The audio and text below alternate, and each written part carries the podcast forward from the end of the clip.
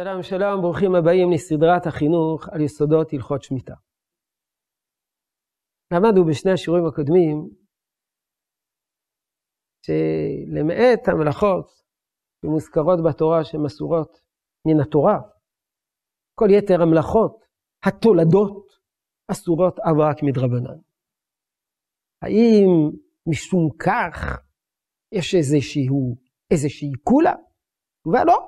מה שאסור מדרבנן, אסור מדרבנן. אסור, אסור. חלק, חלק מן הפעולות אסורות מן התורה, חלק מן הפעולות אסורות מדרבנן, מה שאסור, אסור. אף על פי כן, מצאנו בחז"ל הבחנה מסוימת במסרת מועד קטן, ביחס לאחת המלאכות האסורה מדרבנן. וזה מלאכת הקשקוש. מלאכת הקשקוש זה סוג של חפירה וכיסוי באדמה. אומרת הגמרא, תרי קשקושי עבה. יש שני סוגי קשקושים. אחד אברואי אילנה, ואחד סיתומי פילי.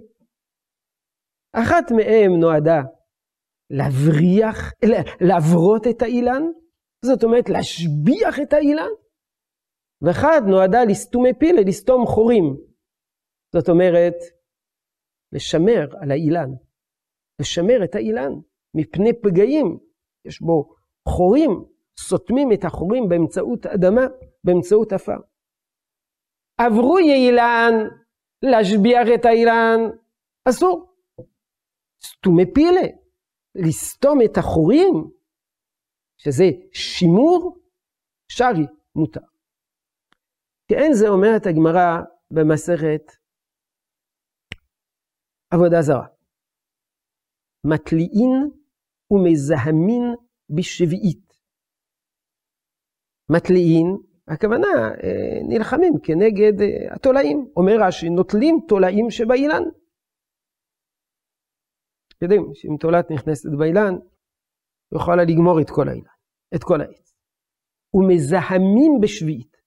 מה זה מזהמים בשביעית? יש מכה באילן ונשרה, נשרה קצת קליפתו, מדביקים שם זבל וקושרים שלא ימות, שהעץ לא ימות. ולמה זה מותר, אומרת הגמרא? אומרת הגמרא כי זה אוקמי אילנה, להעמיד את האילן, לשמר את האילן.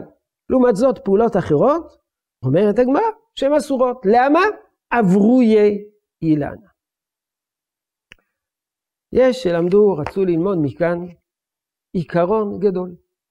כל המלאכות האסורות מדרבנן, אם הן נעשות למטרת אברוי, להשביח את האילן, אסורות בשנת השמיטה.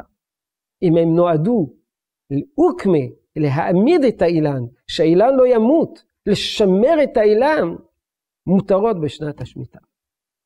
לפי זה, באמת, חלק גדול מעבודת העץ מותרת בשנת השמיטה, מכיוון שהמטרה של אותן עבודות להגן על העץ, לשמר את העץ, שלא ייפגע.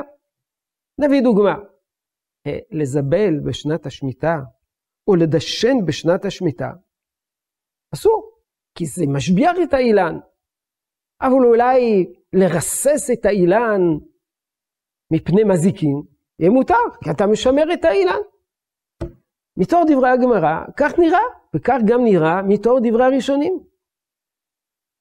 אבל, כפי שהזכרנו בשיעור הראשון, פוסק, הפוסק הגדול של הלכות שמיטה זה הרמב"ם. והרמב"ם בנושא שלנו כותב דברים שלכאורה סותרים לחלוטין את מה? את הקביעה ואת ההבחנה בין אבוגי אילנה לבין אוקמי אילנה. וכך כותב הרמב"ם, ולא יעשן תחתיו כדי שימות התולעת, ולא יסור את הנטיות בדבר שיש לו זוהמה, כדי שלא יאכל אותו העוף כשהוא רך. יש עוף, עורב, אוכל את הנטייה הרכה. מורחים על זה משהו מסריח שמרחיק. גורם לדחיית העורב או ציפור אחר. אסור לעשות את זה בשנת השמיטה. הרי זה בדיוק דוגמאות של אוקמה. המטרה שלך לשמר את העץ. המטרה שלך שהעוף לא יאכל את העץ. אין לך דוגמה מובהקת יותר מאשר הדוגמה הזאת. דוגמה ללאוקמה. והרמב"ם אוסר. הבכי חדש. הקשה לרמב"ם. אומר זה סותר את מה שראינו בגמרא. ענו גדולי ישראל, ובראשם בעל פאת השולחן, שאומנם הפסיקה של הרמב"ם סותרת את הבבלי, אבל הרמב"ם פסק כמו הירושלמי. ובירושלמי השאלה הזאת היא נתונה במחלוקת בין רבי לבין רבנן, והמשנה, חז"ל אומרים שהמשנה היא כמו רבי, ורבנן חולקים, בברייתא, והרמב"ם פסק כמו שיטת רבי, כדרכו של הרמב"ם שלעיתים הוא פוסק כמו ירושלמי, כך כותב בעל פאת השולחן.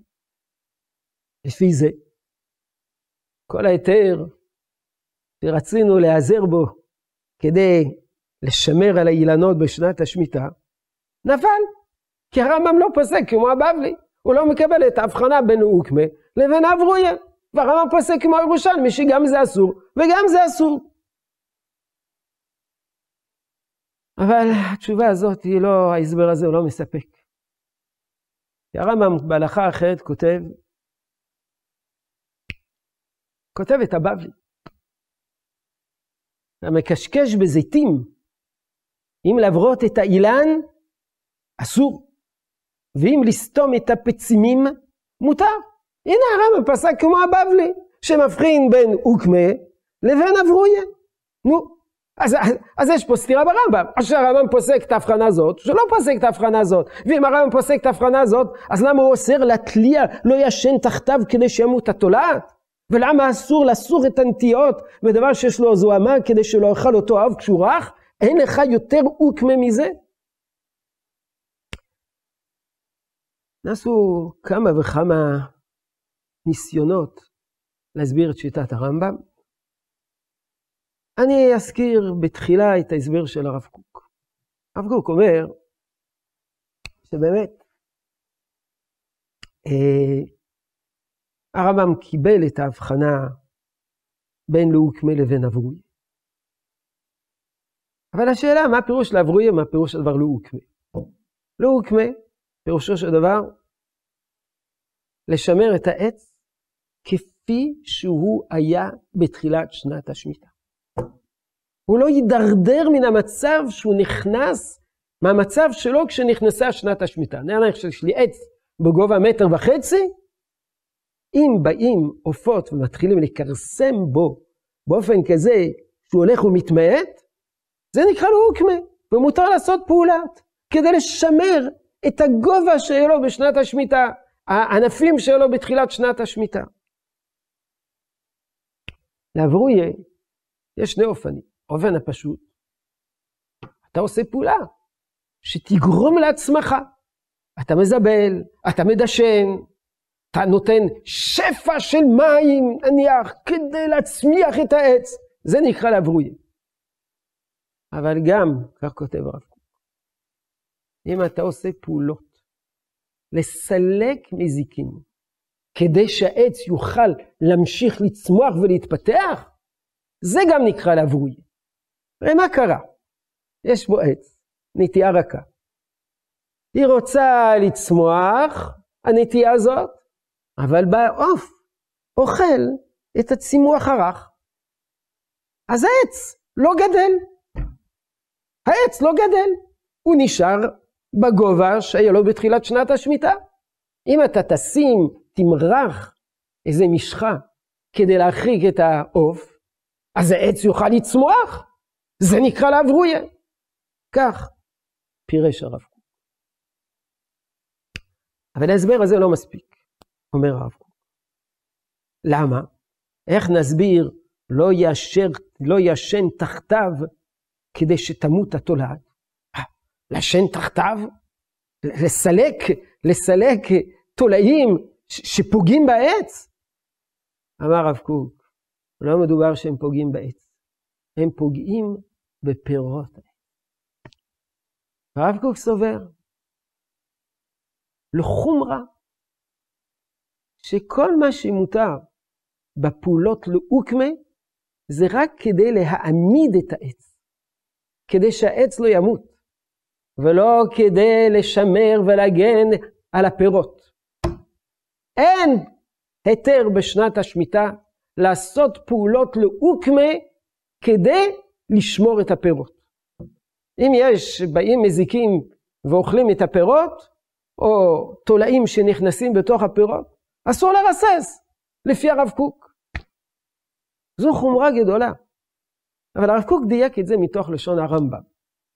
כי הרמב"ם בא בפרק, באותו פרק, כאשר הרמב"ם מסביר למה מותר להשקות בשנת השמיטה, ומפני מה יתירו כל אלה?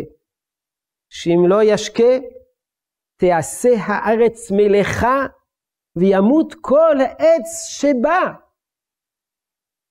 ימות כל עץ שבה. רואים שלפי הרמב"ם החש... מותר לעשות פעולות שתמנענה מותם של, של, של העץ, שהעץ לא ימות, אבל לא להגן על הפירות. זו שיטתו של הרב קוק. ולמה? מה ההבדל בין פעולה שנועדה להגן על העץ לפעולה שנועדה להגן על הפירות? הרב קוק, כיוון שבשנת השמיטה אנחנו חייבים להפ... להפקיר את כל הפירות. הסיבה שמותר לעשות פעולה, לעבור על איסור דרבנן בשנת השמיטה, לאוקמה, זה כדי שלא יהיה לך הפסד, שהעץ לא ימות. אבל הפירות בין כה וכה אתה צריך להפקיר אותם, אין לך בזה הפסד. לכן אין היתר לפי הרב קוק לעשות פעולות לטובת הגנת הפירות. אנחנו נראה שיש רבים מגדולי ישראל שחלקו על הרב קוק, ואנחנו לא פוסקים בזה כמו שיטת הרב קוק, אם כי יש שחוששים, חוששים באמת לשיטת הרב קוק. אני מכיר כמה יהודים טובים שחוששים לשיטת הרב קוק, חקלאים, ולא עושים פעולות להגנה על, העץ, על הפירות. רק פעולות כאלה להגן על העץ, שהעץ לא ימות. אם לא תשקה בקיץ של 38 או 40 מעלות, לא תשקה את העצים, אז העצים ימותו. אבל אם היבול ילך לאבדון, אין כל היתר לעשות פעולות. בעזרת השם נדון בשיטות הבאות, בשיטות האחרות, בשיעור הבא. שלום, שלום.